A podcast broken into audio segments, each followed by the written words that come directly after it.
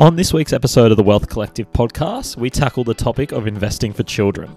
We take a look at what strategy you should use, what types of investments you should be looking at, and most importantly, what structure is going to be the best for you overall. Enjoy!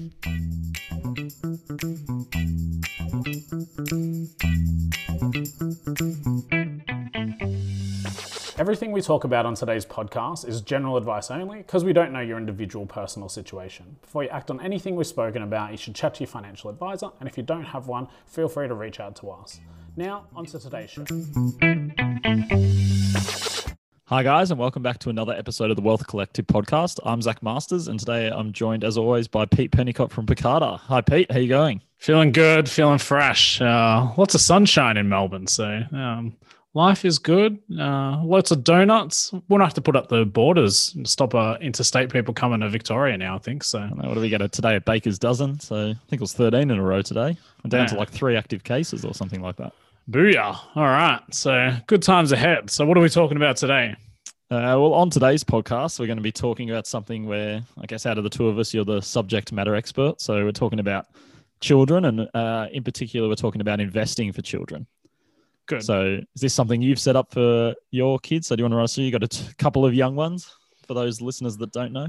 Ah, yeah. So I got I got a couple of kids, and you know, pretty early on the piece, I think it's very important to set some money aside uh, for them. And I think the benefit of doing it early uh, is you don't have to put as much away. So you let the magic of compound interest or the heavy lifting, because life is expensive uh, when you've got young kids, and um, a lot of these hidden expenses that you've never even thought of. So the uh, well, grocery bills about three hundred percent more than it used to be. So.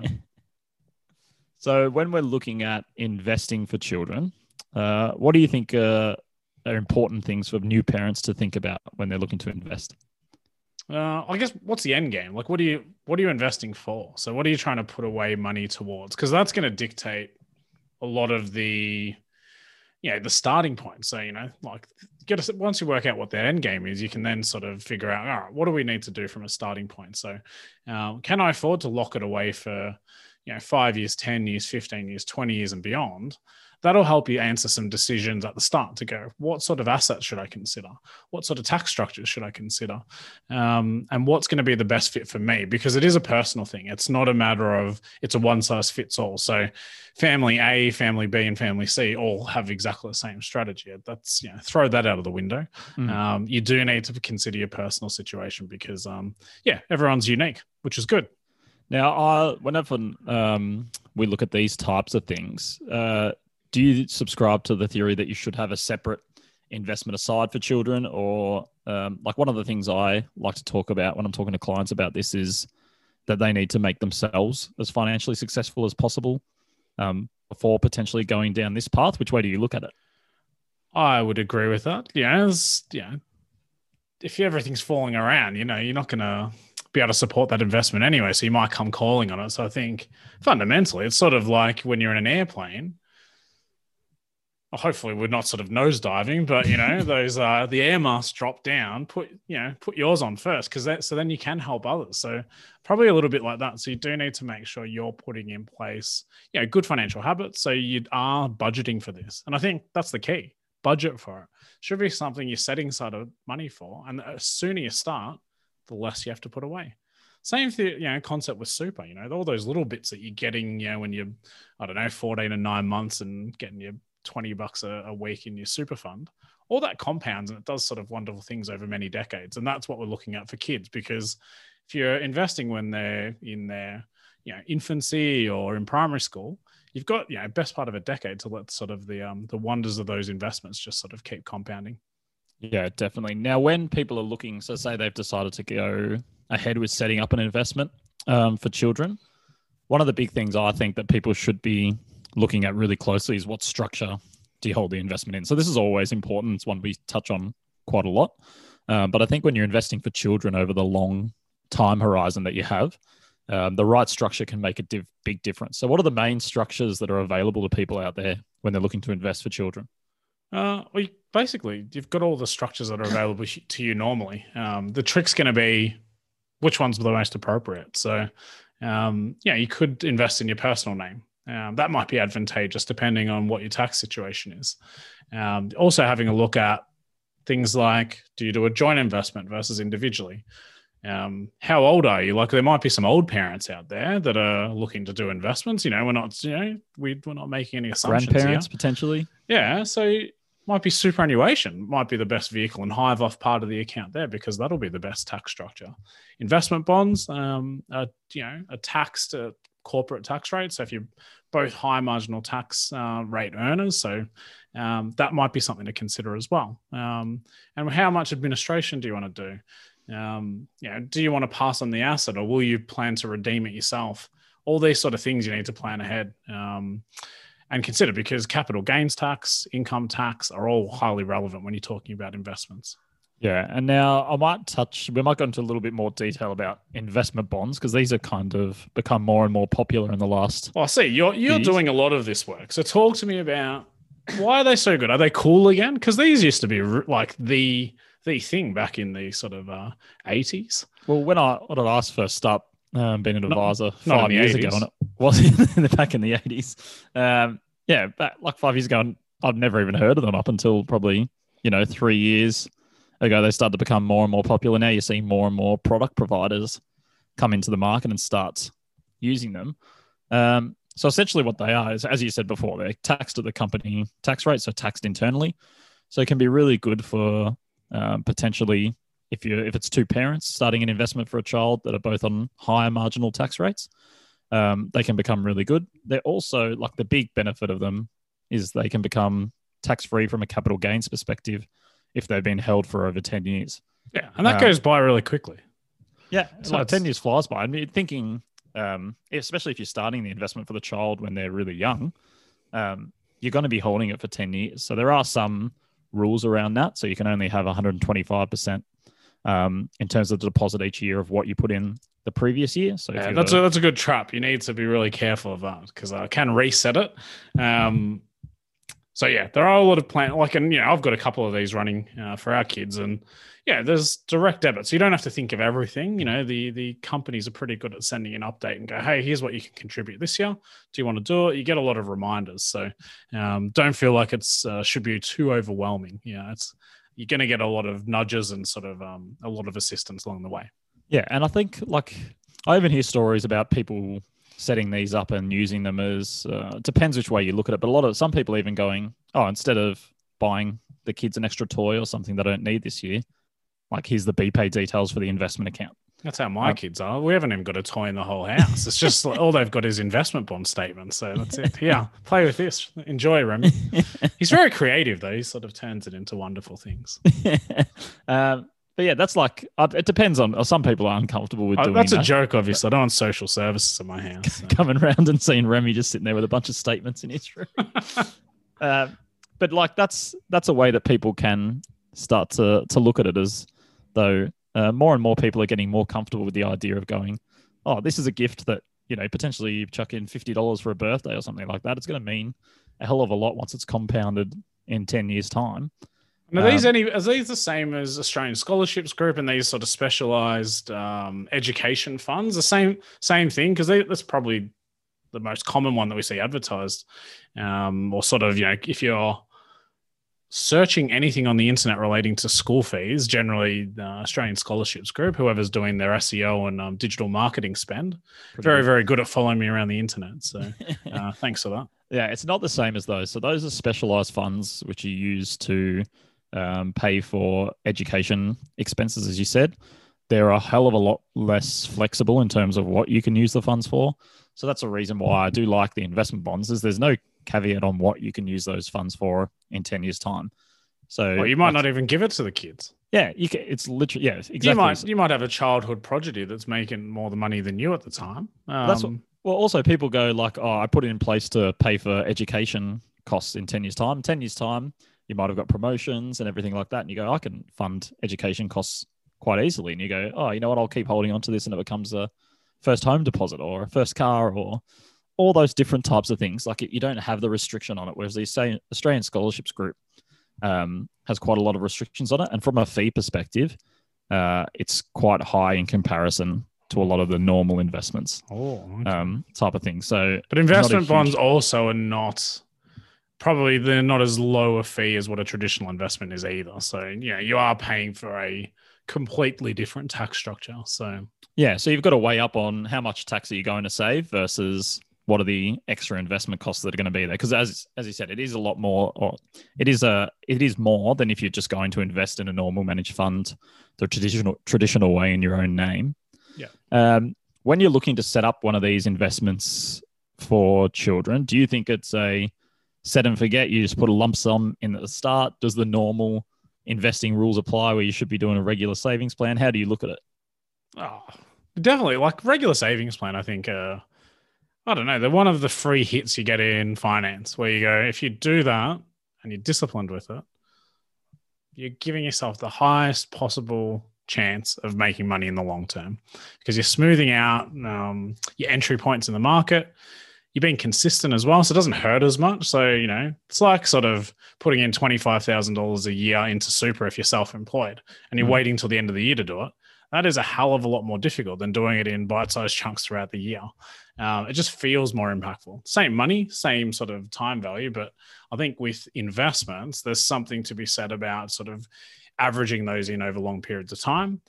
Um, largely, you do want to be somewhat set and forget uh, in the sense of you shouldn't be looking at this every day going, oh, what's it doing? Or, hey, do I want to switch investments? I think realistically, you want to try and construct a portfolio and, you know, do you pick a diversified index fund or something that's going to be most likely to be a really good investment in 10 years time so you can just not disturb and just keep adding to it Um, because um, it shouldn't sort of take up too much of your headspace that's the trick you when you're a, a got a young family uh, or you sort of well, we're talking about sort of children here so if you've got yeah. a family you've got other stuff to deal with um, from experience you're busy you know there's other things on your mind tinkering with your investment bond asset allocation is probably not top of the pops um, so I would say automate the regular savings plan. If you can, start with a an amount that you're not going to miss because you're going to a lot of unexpected expenses. You're finding your feet. It's a new household budget. Um, and give yourself a runway so you can keep taking up that 125% opportunity because that'll keep compounding quite quickly. Uh, and it can get away from you where it sort of becomes something that's not achievable uh, on an annual basis. So, yeah, don't feel like you've got to do all the heavy, heavy lifting in year one. Yeah. Now you spoke about diversified index funds in there. So uh, what we've touched on the structure and uh, different things like that, but what we haven't probably spoken about is what the underlying investment should be. So it's important to classify that the investment bond is merely a tax structure, and then you choose what the underlying investment is that the funds are going to be invested in.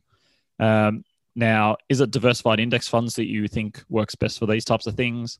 Obviously we're in a really what record silly, low interest rate environment. What an insane question! How can I possibly know what the most appropriate investment well, is? I haven't finished yet, Come so on. you can you can go. It depends at the end, um, as you normally do. But we can like a lot of people are going. You know, in the old back in the day, or when I was a kid, there were Dollarmites accounts that should just you know you're getting chucked in savings accounts, and now those aren't really earning much interest. But you still hear about people just running bank accounts for kids yeah, um, and things like that. What should people be thinking about? I won't tell you to pick the right investment, but what should they be thinking about when they're trying to choose the right investment? Well, it needs to be something that's more likely than not your confidence going to stand up for a decade. Um, and there can be really good asset managers um, who can do that. I think the difficulty is even the best active manager are they able to replicate that year in year out over the course of a decade or more? Um, and I, there are some that really that do really well at it, um, and um, big shout out to them because it's a phenomenal effort. But the stats don't lie. Most active managers do not outperform the index and do not do it consistently when you sort of stretch it out over a long periods of time. So that is a very small cohort of uh, investment managers. Um, you're more likely to have confidence that the index is going to exist in 10 years. And over periods of time, indexes have reset new highs over and over and over again, even with wars, with economic crises, with uh, presidents that sort of tweet a lot. All sorts of things like the market has uh, been resilient and sort of generated consistent returns. If you look at equities, Australian equities or global, both of them, the index so just by investing in the index, so low cost, very highly diversified, all the biggest companies, or literally the biggest companies in the world, over double digits. So, you know, you're talking about in excess of 10% compounded per annum.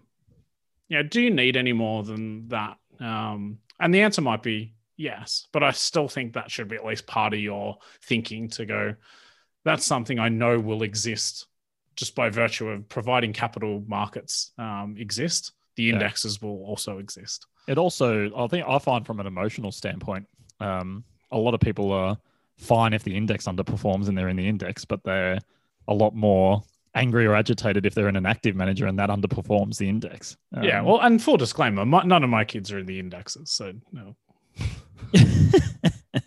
active managers. Remy's managing his own portfolio.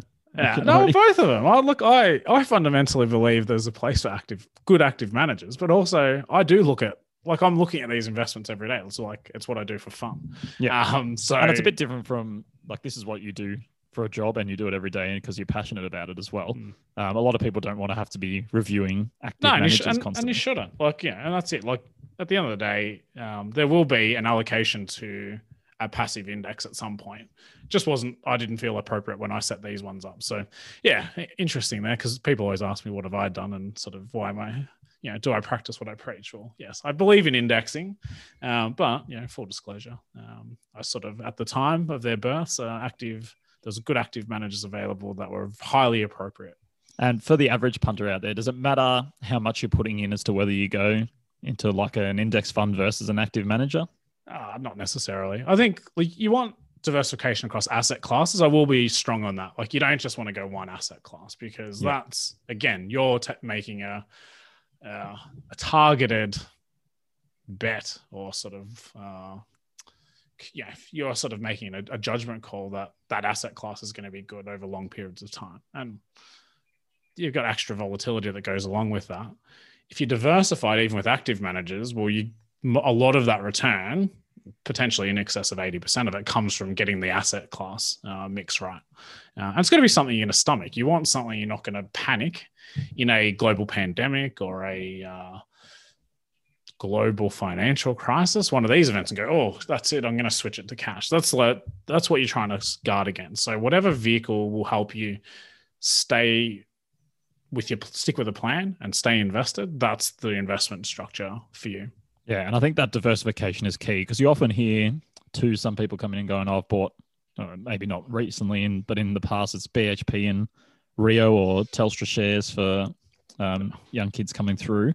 Um, you've got to be careful on the diversification side, don't we, to make sure we're getting um, the diversification across a lot of different asset classes. Oh, you'll hear horror stories of people that bought Telstra shares for kids five years ago or yeah. bank shares, you know, and kids don't want to speak to their parents anymore. it's horrible. Like, you know, all you're trying to do is set money aside for them. And, you know, that just hasn't worked out. But those kids that are sitting on sort of Amazon or Google shares, you know, they might be a little bit happier. So.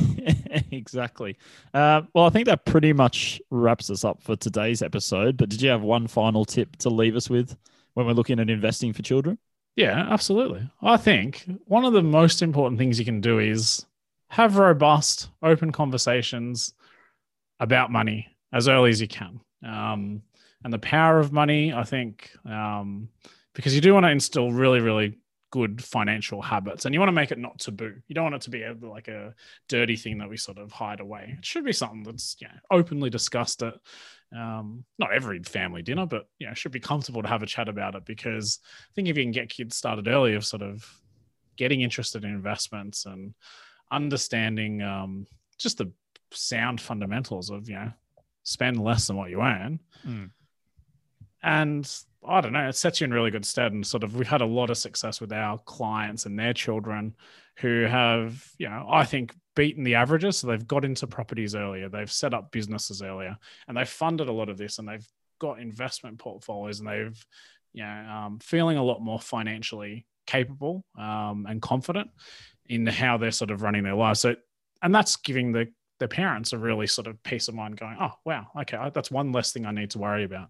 Um, yeah, yeah they don't teach this stuff in schools either. No, it's horrible. Um, financial literacy, like, you know, the fact that I got taught how to sew, uh, sort of build a bookcase and um, what else did I get? Oh, cook. Oh, cooking is probably useful. Pythagoras theorem or whatever. oh no, math math is important. But anyway, um, there's a lot of things that are learnt there. Probably there's some life skills that would probably save people a lot of headache and heartache uh, if they can get their finances in order, um, or at least have the confidence of knowing what the basics you need to know and when you need to ask for help. Yeah, very good. Well, I think that wraps us up for today's episode. So, as always, if you've got any questions, email us at connect at Otherwise, we'll see you next week. Cheers, Pete. Thank you. See you later.